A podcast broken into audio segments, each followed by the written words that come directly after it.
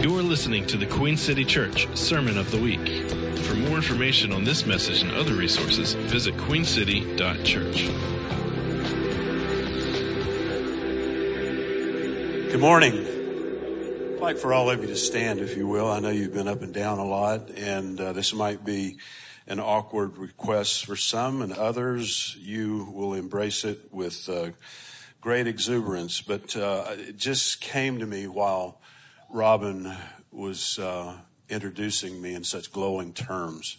He read what I wrote so eloquently. Um, yeah, okay.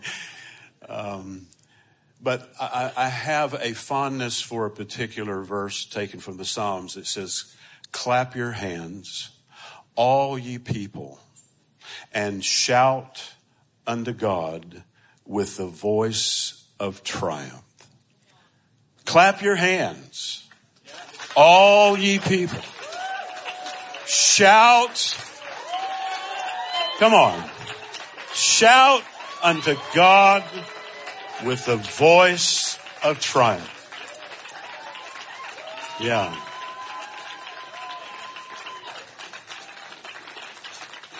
That really, you can be seated. That really should be second nature to us. I, am I'm, I'm assuming, um, by looking at all of you, that uh, no one pardoned the turkey on Thursday. Didn't get a pardon at your house, huh? Now, I know that you've been uh, in uh, a month where you've been focusing on gratitude, and understandably so. Um, not just because of Thanksgiving as much as the times that we're living in. Uh, you, I mean, you look at it in terms of the relevance of our present affairs and circumstances, and I think it's good for us to recalibrate, to refocus on the importance of gratitude. And I'm going to be talking to you for the next few minutes about gratitude. Is it a platitude or an attitude? And when I say that, I know the pairing of the word gratitude with attitude has been overused and almost become a cliche, just another trite or stale comment. You probably heard it just this past week. We need a attitude of gratitude. And, and I agree with that, even though it has been trivialized. Uh, in a few minutes, I'm going to be reading to you from Psalm 103, because I believe uh, what we'll be reading in these seven short verses is the essence of what the gratitude of attitude really looks like. Um, there are going to be many layers of meaning and that in, in, those verses that I um, won't attempt to examine because uh, you know, every nuance of them, but to at least take a look at the relevance of them uh, in, in a contemporary sense. So Thanksgiving has come and gone. Thanksgiving Day has come and gone. And for at least one day, we were mindful, weren't we? We were really mindful, more so than we usually are, of the essence or how essential gratitude really is. And may I say this, as I've already said this probably in previous visits, if there is any point in what I'm sharing that there is conviction that, that begins to hover over you like a cloud, that's not my intention because I, you know, I've, I've learned a long time ago that you teach best what you need to learn the most. So I'm with you in all of this experience, but it's come and gone. And so we, we're mindful of it for a while. But I think you probably would agree that we usually become mindless in the next, next few days until once again we're reminded to be thankful. Like me, you probably raised your children and uh, because they didn't show up here with um, this whole spirit of gratitude. So you raised your children when somebody did something for them. You said this, what do you say? I mean, how many times have you said that? Those of you with young children, what do you say? Expecting them to say, thank you. But I really believe now more than ever before, and you'll understand why I say that in the next few minutes, that God intended for Thanksgiving to be more than just a day in our lives, but the way that we live our lives. Not just a day, but the way that we live our lives. And again, I don't want to sound like I'm just trying to be clever with another cliche, but it should be more about thanks living, the way that we live. There's something profound. This is something I read this past week from Miroslav Volf, who is uh, just a, an amazing theologian. He said there's something profoundly out of place between the gratitude of Thanksgiving Thursday and Black Friday's mad rush to acquire. Black Friday seems to have been designed to ensure our sense of gratitude that it doesn't spill over from Thanksgiving Day into our ordinary lives. So on Thursday, we all gave thanks to God for abundance, and on Friday, we make a mad rush to acquire things in a hysteria of scarcity. And uh, if you are one of those people, there is therefore no condemnation to all of you Black Friday people. But the psalmist would say in Psalm 92, he'd say, It is good to thank you, Lord, to sing praises to your name, who is above all gods. Every morning. And this requires an intentionality, doesn't it? It requires more intentionality than we realize. And every evening, rejoice in all your faithfulness.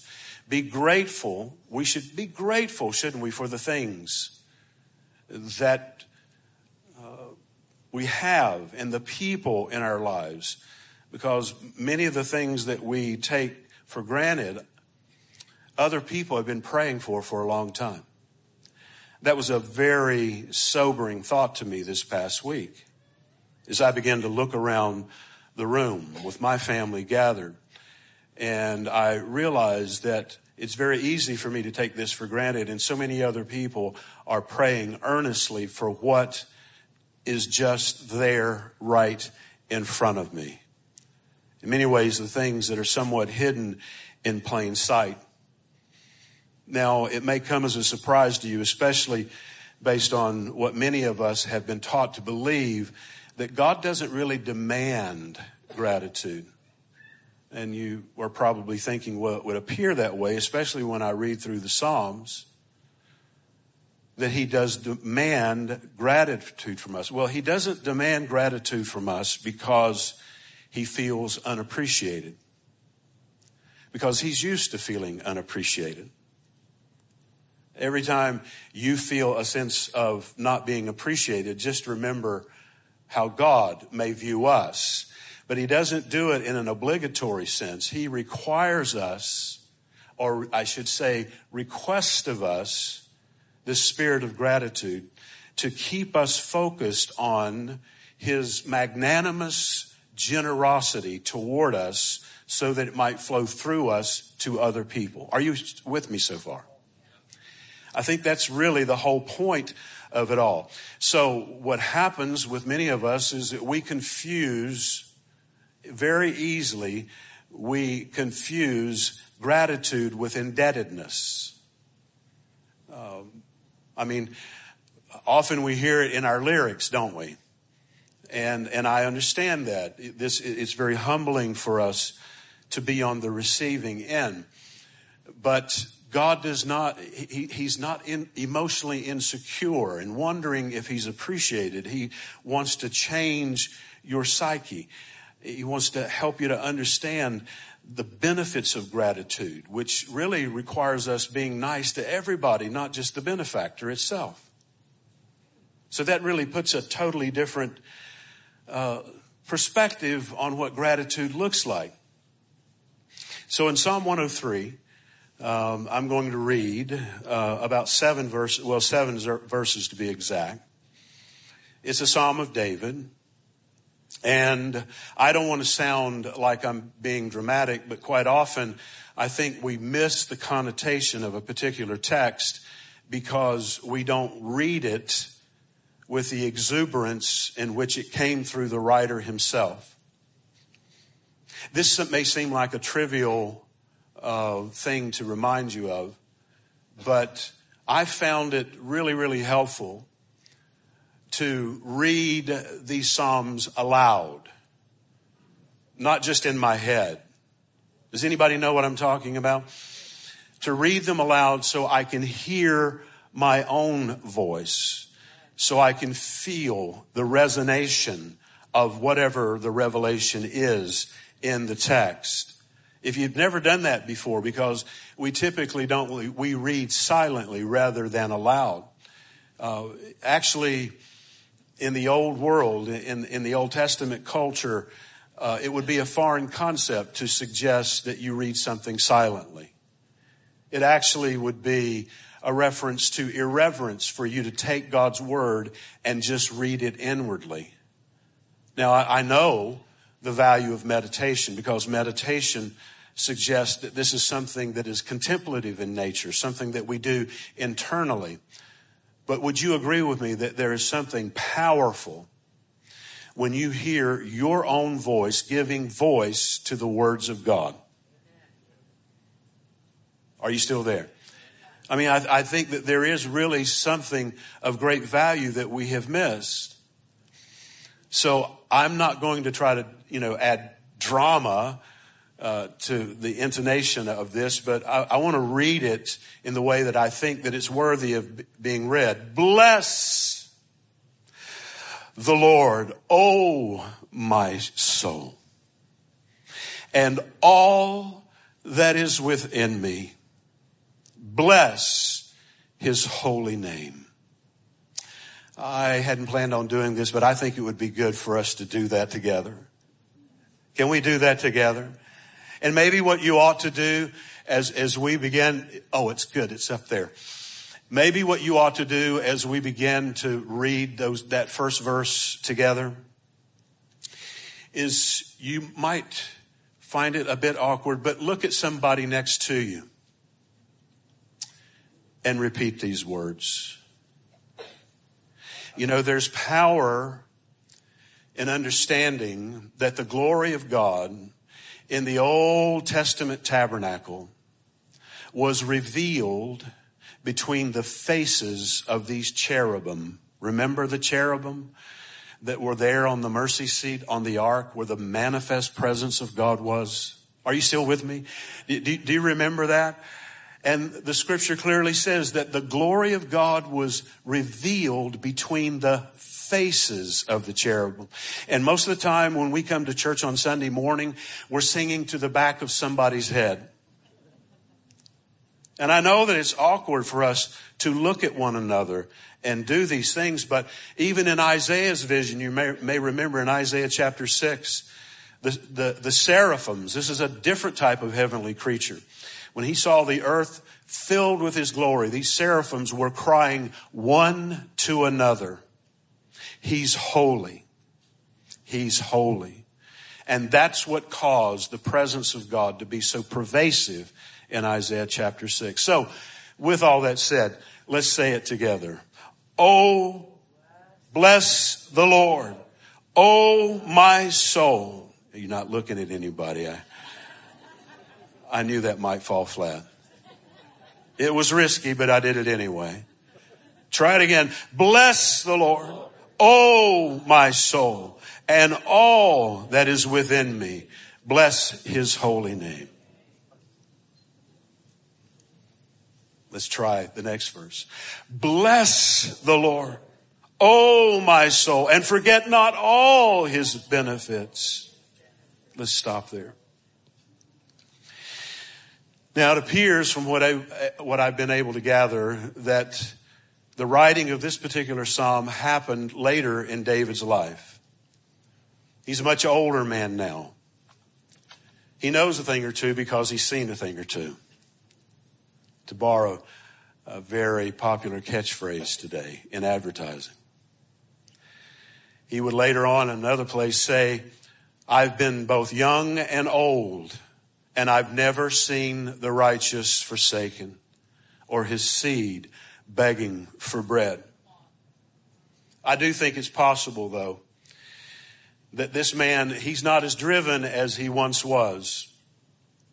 The memory of his many legendary victories that you are all too familiar with, from Goliath to the defeating of thousands, tens of thousands of Philistines, has probably begun to fade in his memory. I wonder if when he is speaking to himself, and we're going to talk about this in a moment, if he's speaking to himself, and there's great value in speaking to yourself. Paul would say that in Ephesians, that we should speak to ourselves in psalms and hymns and spiritual songs and make melody in our hearts unto the Lord. I don't want to get ahead of myself, but self-talk, I believe now is more important than it has ever been. Not just because of the talking heads that are constantly throwing us off balance and causing us to lose our equilibrium.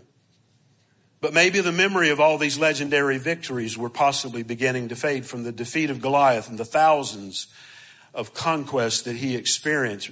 They're probably becoming somewhat surreal. He probably, he could have been wondering, did that really happen? Did that happen to me? Did it happen through me? Can you relate? Does that resonate with you as you begin to reflect on all that God has done in the trail of both tragedies and victories? And you're trying somehow to recapture the emotion, the rush that you had years ago? I mean, it's heard, isn't it, in another psalm that says, Restore unto me the joy of my salvation. And um, again, it is not so much that he's had a lapse of memory, but he's trying to recapture the poignancy of the moment. And I think that's, that's what is really needed for us to experience genuine gratitude. If not, it does become just another platitude, doesn't it? becomes something trite and stale and hollow in meaning. One of the many things I've always loved about David is that he, like all of us, is a bundle of contradictions. Maybe that's why we spend so much time in his literature. I mean, he, this, this man, he's a warrior, he's a poet, he's a lyricist. He's both tender and he's violent as well. He's all of those things. He had a heart after God, but he had a propensity for lust. What a contradiction he was. He had moments when his faith was certainly exemplary, and then he had moments when he seemed almost bipolar, expressing his distrust for God. And uh, you all, I'm sure, are very much aware that the Psalms, we call them Psalms, but this is just a synonym for songs, but in many ways, I think that this is representative of the journaling of David. Uh, maybe that's how he maintained his his sanity B- between the peaks and the valleys, between the you know the, the the lows and the real highs. So, what I just had you to read, in my estimation, is David ruminating. He is reflecting. He's intently trying to understand not only God, but he's trying to understand himself. We do need, as I've already said, and this is, this is where I want to unpack this a little more. We do need to understand the importance of our self-talk. Because your mind and your body hears everything that it says and it believes it. Whose voice do you hear the most? Certainly not the voice of God or the accuser or the voices around you, but the voice that you hear the most is your own. And I think that's what he's doing when he says, Bless the Lord, oh my soul, and all that is within me. He's, it's almost as if he is, you know, remember, here's another verse that just drifts across my mind. When he would say, Spring up, O well. Remember that one? Spring up, O well, within my soul. Spring up. We used to sing that years ago in the early days of the charismatic, uh, I started to say removement. Anybody remember that old song? Spring up, O well, within my soul. Spring up, O well, and overflow. I think this is the way that we begin to understand what gratitude really looks like and how it becomes a way of living instead of just a singular act from time to time.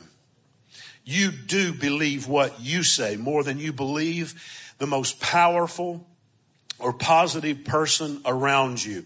And what you say to yourself is on a constant playlist that is on a loop.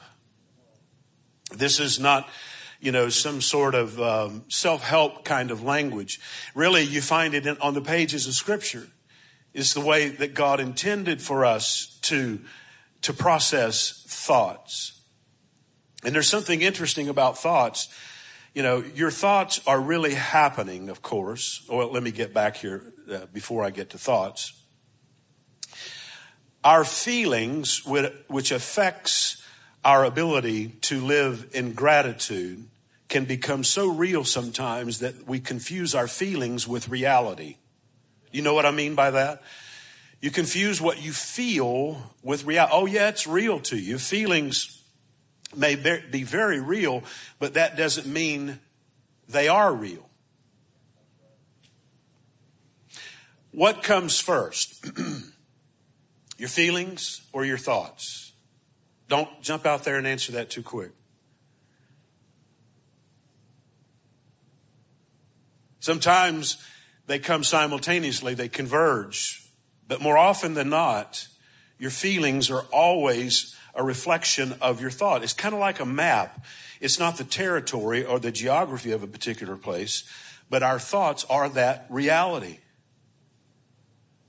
To live in gratitude, I think we ask, we have to regularly, I use this word already, intentionality. We have to regularly ask ourselves, why am I believing what I'm believing right now? Why am I believing that? Is it true? Is it possible that it's real, but not true? I could, I can send you home on that one right there. I know it's profoundly simple, but to me it's simply profound, especially as it relates to navigating, navigating our way forward in, in a atmosphere of such negativity. Is it possible that it's real but not true? And then the other one, which you're familiar with, is what would my life be like without that particular belief? How is that belief affecting my equilibrium? Now, I already told you that this is not me pointing a finger at you, but just being vulnerable with you and admitting to you, I catch myself complaining far more than um, I would like to admit about what's going on in the world. And please don't look at me in that tone of voice this morning. It, it's making me feel insecure. I do.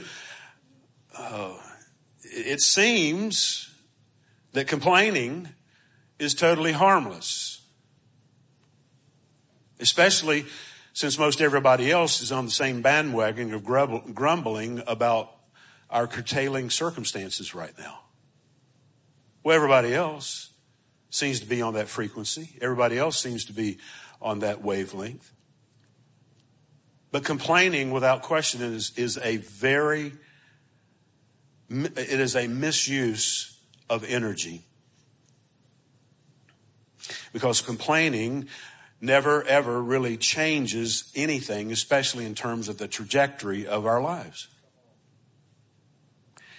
I read recently uh, this study that says that engaging in complaining or simply hearing someone complain for more than 30 minutes can physically damage your brain. Does that sound far fetched? Should I say that again?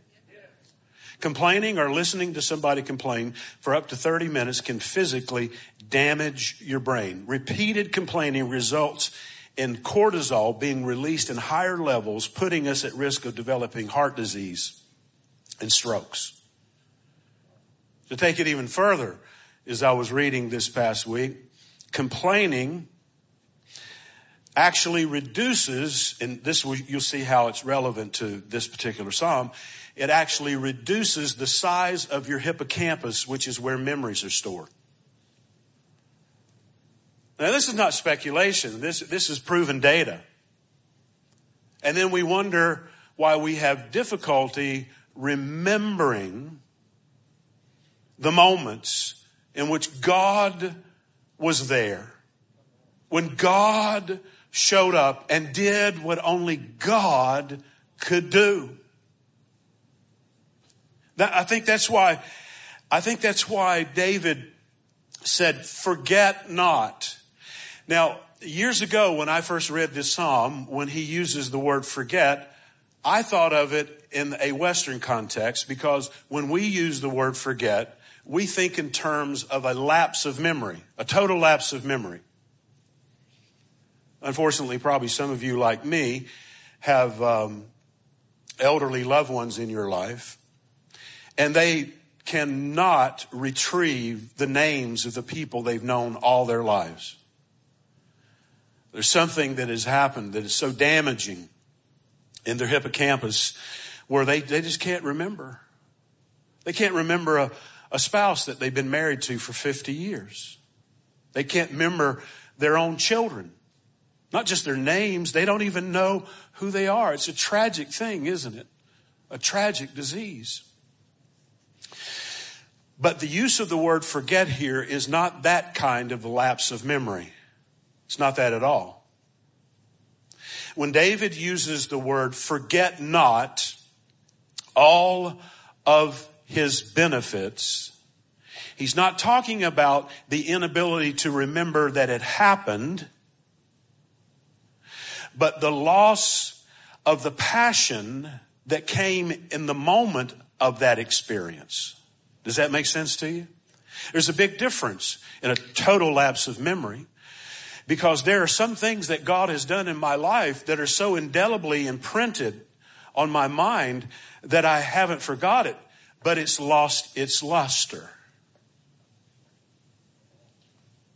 This, this has everything in the world to do, in my opinion, with living in an attitude of gratitude. That's why, uh, let's read on down. I'm getting ahead of myself here.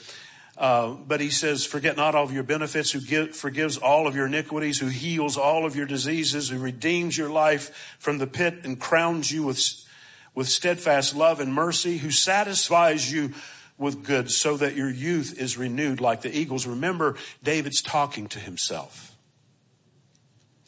Then he goes on and he says, the Lord works righteousness and justice for all who are oppressed.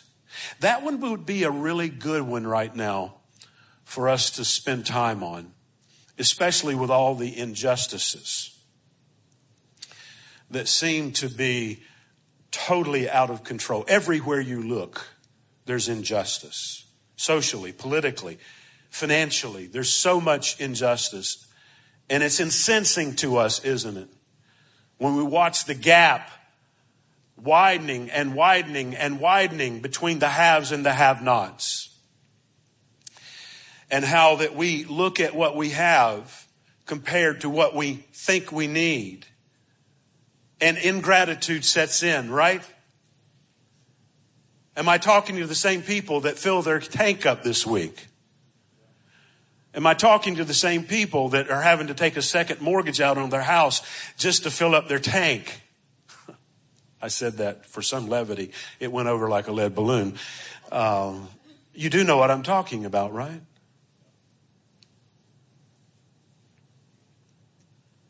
The Lord works righteousness and justice for all who are oppressed. And this is, this, this I find interesting. How does it fit in the context of what David was talking about? Because see, he is reminiscing, he's reflecting on his own life, the trail of tragedies and triumphs. I mean, he had murder in his family, he had rape in his family. Not only did he have those extremely low points, but he had to look back on Goliath and this, you know, the slaughter of tens of thousands of Philistines, and the list goes on and on and on. This man was a legend. So why on earth would he, would he say, and he made known his ways to Moses and his acts to the children of Israel? What does that have anything to do with his life? I believe that when we read about these things that are recorded for us in the Old Testament, these powerful moments where God invaded a situation, where he brought turnaround, where he waited for things to become completely impossible and irreversible. And we read about it in the life of Israel. I mean, think about it. If you go back to the book of Exodus, for example, when the children of Israel had been brought out miraculously by the blood of the Lamb, they're three days into the journey. They cross the Jordan River with Pharaoh and his henchmen hot on their trails.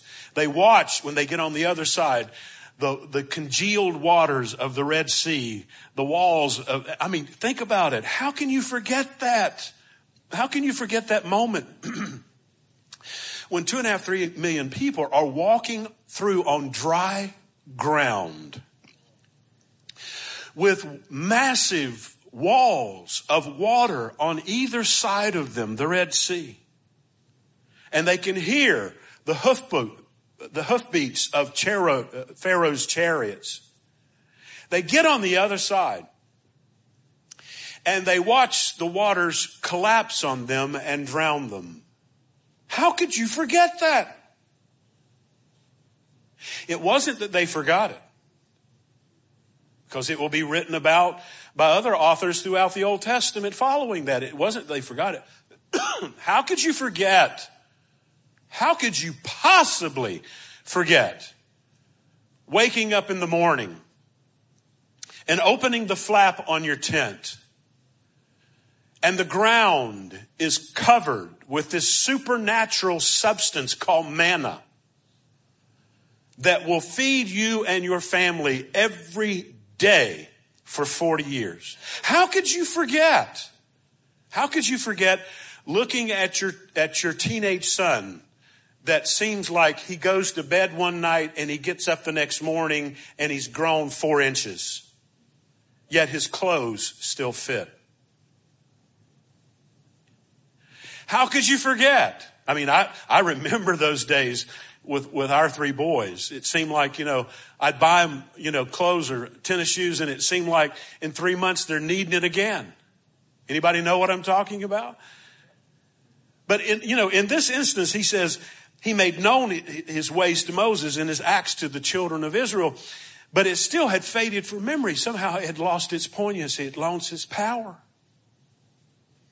What I'm trying to do with you here this morning in some way is to provoke that in you and cause you to realize that gratitude living, living with th- thanks living has to do with doing what David is doing in this heartfelt exercise and recapturing the moment. Do you remember what it was like? Do you remember what you felt in the moment? When there was an unmistakable financial miracle. Do you remember? Sometimes the months and the years go by and yeah, you remember it, but can you recapture what you felt? That's what David is doing. I mean, I think about that this morning. In over four decades, my wife and I have walked by faith. And now, in fact, I told her just this past year when we were, uh, you know, approaching 2022, I told her, I said, you know how we're going to make our way forward? Because we were facing some particular challenges. I said, you know how we're going to make our way forward? And she said, how? I said, we're going to remember our way forward. She said, What do you mean? I said, Sweetheart, I said, We're going to, with great intention, we're going to go back over the last four decades. The minuscule, the small, the insignificant, the little things, the things that were just off the charts.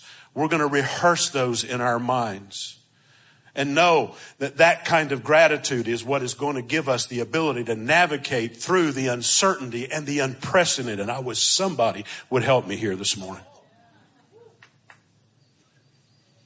I think that's what David is after.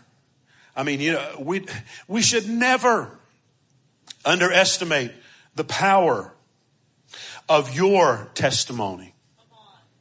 I mean, it is, it's a powerful thing to hear what God has done for other people. But what about yours? What about yours? This must be what David is echoing. This must be what he is, he's really trying to awaken in us, which gives this whole word forget a totally different name or different meaning. Again, it's not that it just totally, you know, it's kind of like this, and, you know, the younger people here won't relate to it as much, but we have a box like most of you do in our house some of them have made it into albums. We have a box, though, with pictures. And it's proof that we were there. Unquestionably, I was there. My wife was there. And then we look back even at our parents and, you know, back before color when things were black and white. And the pictures have been handled so much and they faded over time because of the primitive process of photos. And to, you, you look at it and, and you, yeah, it happened. But it's lost its vitality. I think this is what David is going for. I think that's what he's speaking to us. He was unaware of it, but he was speaking to us millennials later. Forget not all of his benefits. And not just the ones that have happened in your life, but when you go back and you read about the crossing of the Red Sea, or you, you, you, you go back and you read about how that, you know, tomorrow morning when you get up and you're going out in an economy that is imploding and getting worse by the day, and you step out of your door, let your imagination be used for something positive. Look out on your lawn and realize that there were a people centuries ago that would open the flap of their tent and their breakfast, lunch, and dinner had already distilled in the early morning hours. It was there. You say, well, no, that happened to them. That happened back then. No, that's not what God intended it for me. Some, some story that is intriguing to us. That's not what He intended. He intended for us to enter into that experience. Guys, I think this is what causes us to live with an attitude of gratitude.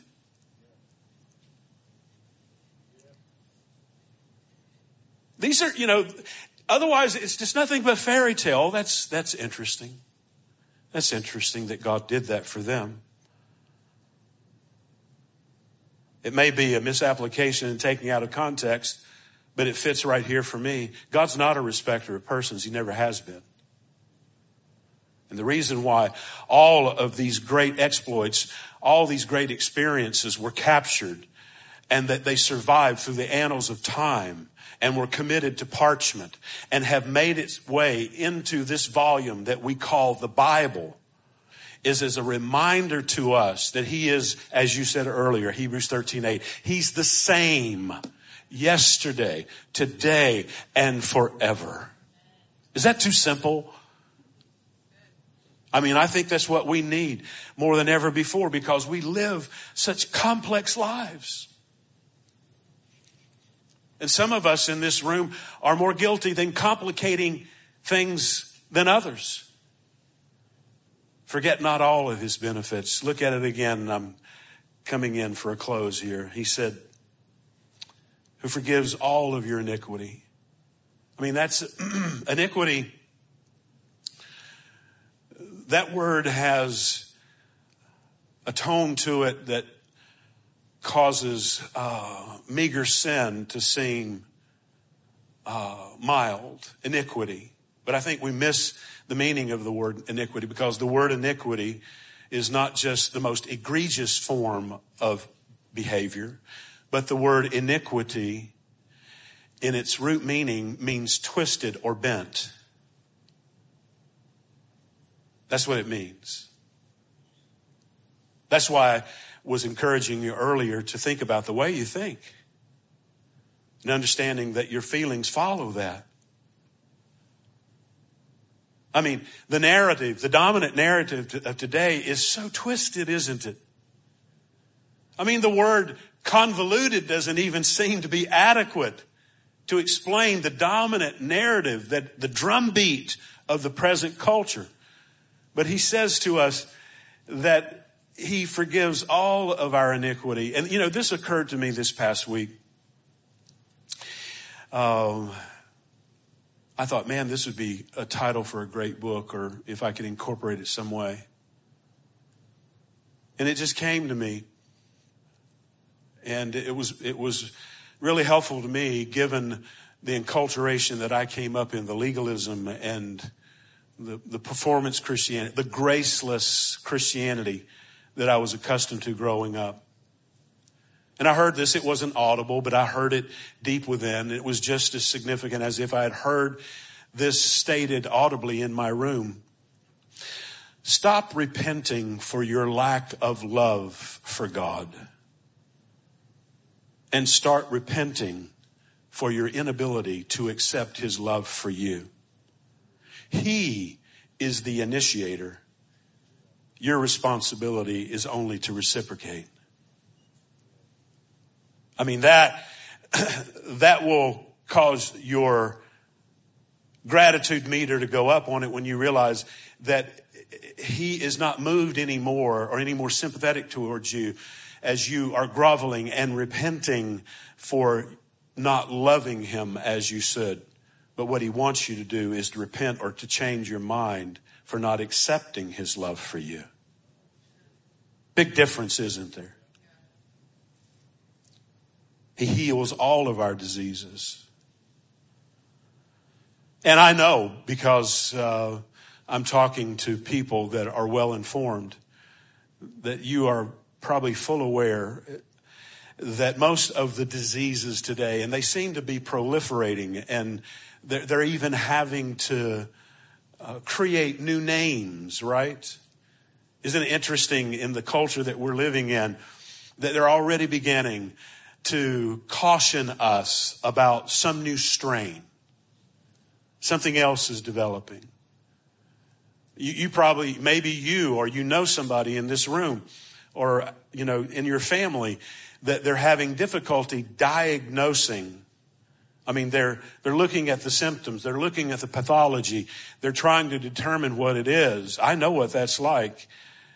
And they go through a battery of tests and they're throwing everything they have at it and it's, it's still not creating any resolution, but most of the diseases or the lack of ease, pardon the pun, you've heard it before. The lack of ease is what causes. See, these things are mere symptoms, aren't they, of something that is deeper.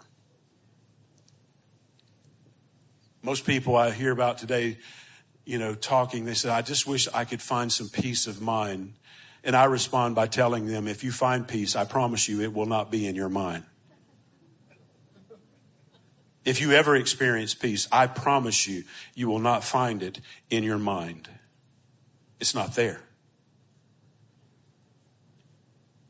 He redeems your life from a pit. We could pause there for quite a long time and talk about in Scripture the various pits. Probably the one that you're most familiar with is Joseph. Some of you probably felt like this past Thursday that you were in a pit. You know the conspiracy. You know what he went through. A pit was dug not in order to try to find water. It was not in an attempt to find a well, to create a well, but a pit was designed for the express purpose of putting someone in it with steep, slick walls to it where they could not capture, they couldn't claw their way out. His ability to redeem us from some of the things that we have dug ourselves into. The debt that you've dug yourself into, the depression that you've dug yourself into, the many different ways that pits are dug we do it to ourselves and we have it done to us by other people. Gratitude, though, says he is able, right, to redeem your life from the pit. And then he said he crowns you with steadfast love and mercy. I'm almost finished. He crowns you. And if David knew anything about crowns, he did. If anybody did, he did. Because it was not too far in the distant past then he had gone through his own coronation. The northern and southern kingdom had been united. They had this opulent coronation. They bring him and they place the diadem on his head. But he's not just talking about the weight of that crown that was given to him by men. He was talking about a different crown. I, am convinced that many of us, we live most of our lives wearing a crown of thorns. And this, you know, this was not just some random act of brutality when Jesus and all of the horrific things that was done to him. It was not just some random act of brutality that after bludgeoning him almost to death to the point he's unrecognizable, that we'll just add insult to injury and we'll plait a crown of thorns like hypodermic needles that are pressed into his skull. But I think in many ways that is reflective of how we ourselves have things that penetrate our thoughts so deep that cause us to forget that it is God who wants to crown us with his steadfast love I mean, what kind of crown of thorns right now is penetrating your thoughts? Maybe David was speaking in some ways to that. And then he would say that he renews our youth like the eagles. What a, what a wonderful imagery. What a great metaphor. What does he mean by renewing our youth like the eagles. This is particularly relevant for me right now in the second half of life is to believe that he can renew my strength like an eagle. This most majestic of all birds. David had seen them, the golden eagle in particular. He'd seen this, this majestic bird whose wingspan could be up to 12 feet across. Watch them fly effortlessly. But see, what is he talking about? He said, when he renews your strength like an eagle. I won't assume anything, but there's something that is life threatening that an eagle goes through in the process of its life. No matter, I mean, he really is at the top of the food chain. He has no natural predators. He lives above it all, right? But there is something that is inevitable in every eagle's life, which is a molting process. It happens with all of them, no matter how majestic or mighty they are, where they lose all their feathers. If you're not familiar with that, let me describe it in, in short. The molting process, which is something that happens to the eagle, not as a result of something that has done or not done, but it is just part of the process of renewed strength. It loses all of its feathers. So you can imagine how vulnerable an eagle is having lost all of its feathers. Their razor sharp beak that has the ability, you know, to cut open its prey like a scalpel, crust over. The only thing that is helpful, and, and, I know this from reading from many years ago, that helps them to get through the process is that other eagles who have gone through that same molting process will fly above them, calling out to them, empathizing with them, helping them to understand that what they're going through, they've been through. The renewing of their strength, that's what he's talking about. Maybe there's people here this morning, you're, have, you're having difficulty being thankful or living in an attitude of gratitude simply because you're molting right now. And that's okay. That's all right. David echoes down through the years and says to us that he will renew our strength like the eagles. Amen. I'm encouraging myself if I haven't helped any of you so far. I'm glad I came to talk to you because this has been my self talk for today.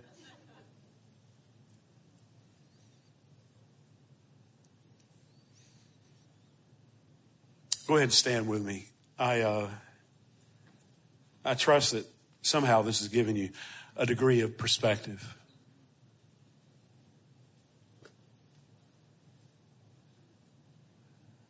I, I want to walk in gratitude. I, I really want to somehow capture the pathos of the Apostle Paul. And I use that word intentionally, the pathos of the Apostle Paul, whenever he says in 1 Thessalonians, I'm sure that this scripture has come across your radar here this month. In everything, give thanks. I mean, if you look at the backdrop of this man's life, that was not some feeble, weak statement. When you look at the unspeakable atrocities that he experienced, and he said, In everything, give thanks, for this is the will of God in Christ Jesus concerning you. The shipwreck, the stoning, a back that looked like a roadmap from being beaten time and time again, the disfigurement of his own body I mean, think of it. Think of what this man must have looked like having endured all this physical abuse, not to mention the emotional and spiritual abuse. I find great encouragement when I hear somebody like that say, in everything, give thanks, for this is the will of God in Christ Jesus concerning you. Or I hear him say, rejoice. And again, I say, rejoice.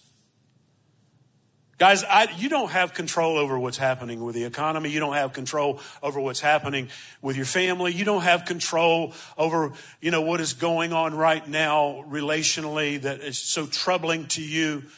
The estranged relationships that you're, but you do have control over one thing.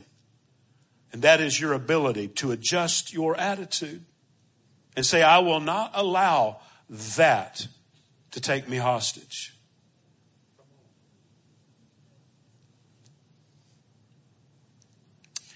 I'll close with this. In uh,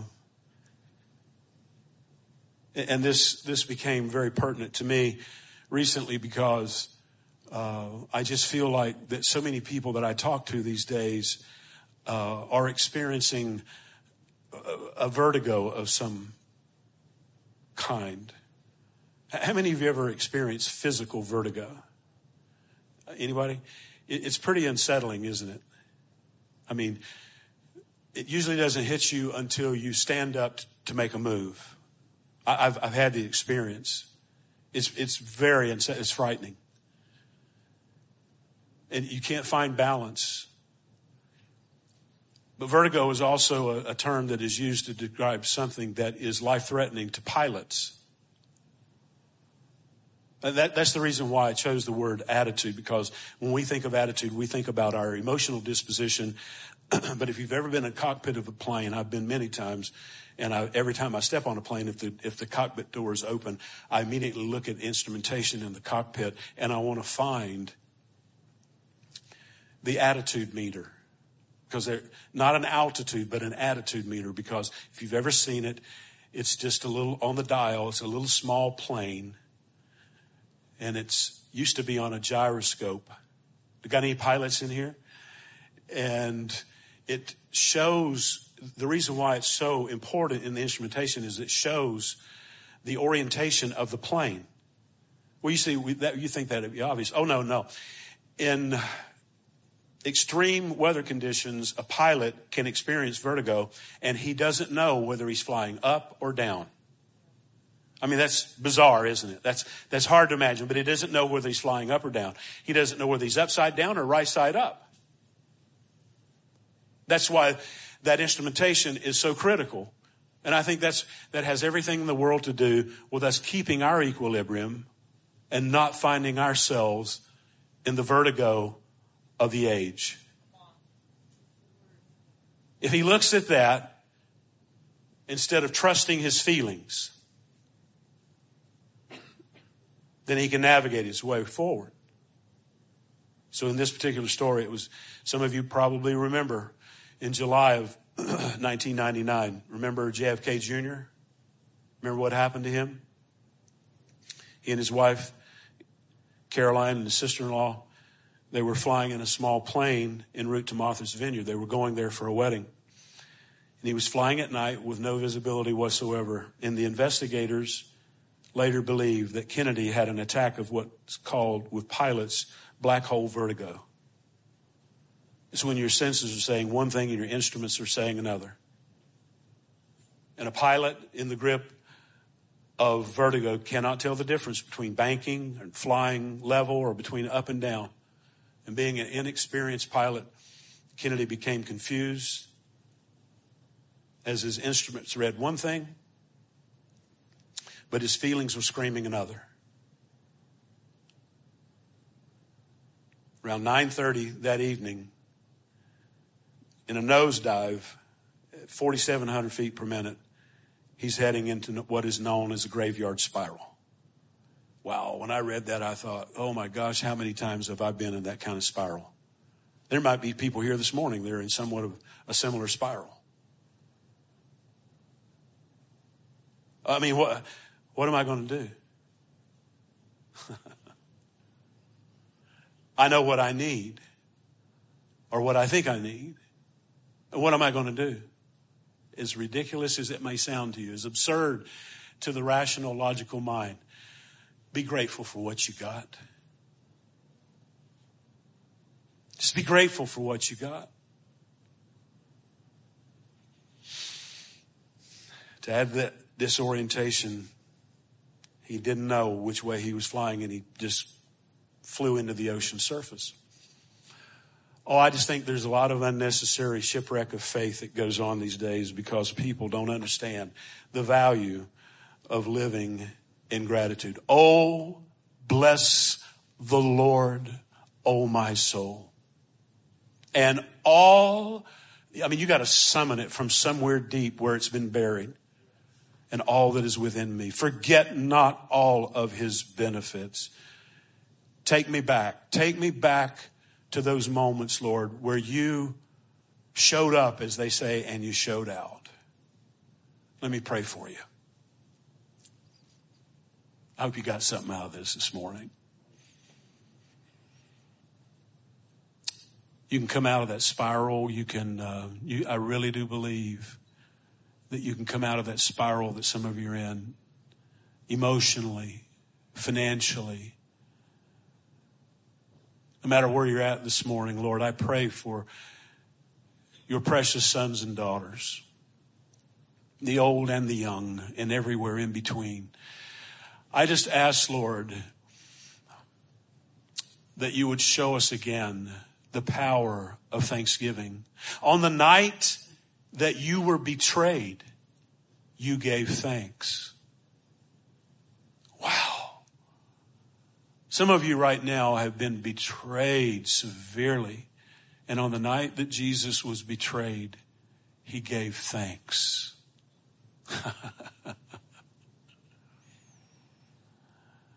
God, to say that you are good seems so hollow because you're far more good than we could ever imagine. So we give thanks this morning. We lift our hands. Can you do that? We just lift our hands all over this room. And as the, as the scripture encourages us, we lift our hands and our hearts unto you this morning. We give thanks. I thank you for every criticism. I thank you for every rejection, not just the usual suspects. I thank you for everything that I failed at because it revealed to me that you didn't want me to succeed at it. I thank you for every failure because it was nothing more than feedback. I thank you for it all.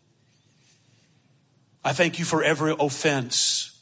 I thank you for every problem that you decided not to let be easily resolved because you didn't want it to be resolved. You didn't want me just to get over it and get through it. You wanted me to outgrow it. I thank you for it. I thank you. One more time, we lift our hands to you, Lord. And Lord, we end our time together this morning as we opened it in the encouragement of the psalmist Clap your hands, all you people. Shout unto God with the voice of triumph. Like Jehoshaphat, they began to sing and praise before the victory was manifest. So we do that right now. One more time, Lord. We give thanks. We clap our hands. We shout unto God with the voice of triumph. Hallelujah. Amen. You've been listening to the Queen City Church Sermon of the Week. For more information on this message and other resources, visit queencity.church.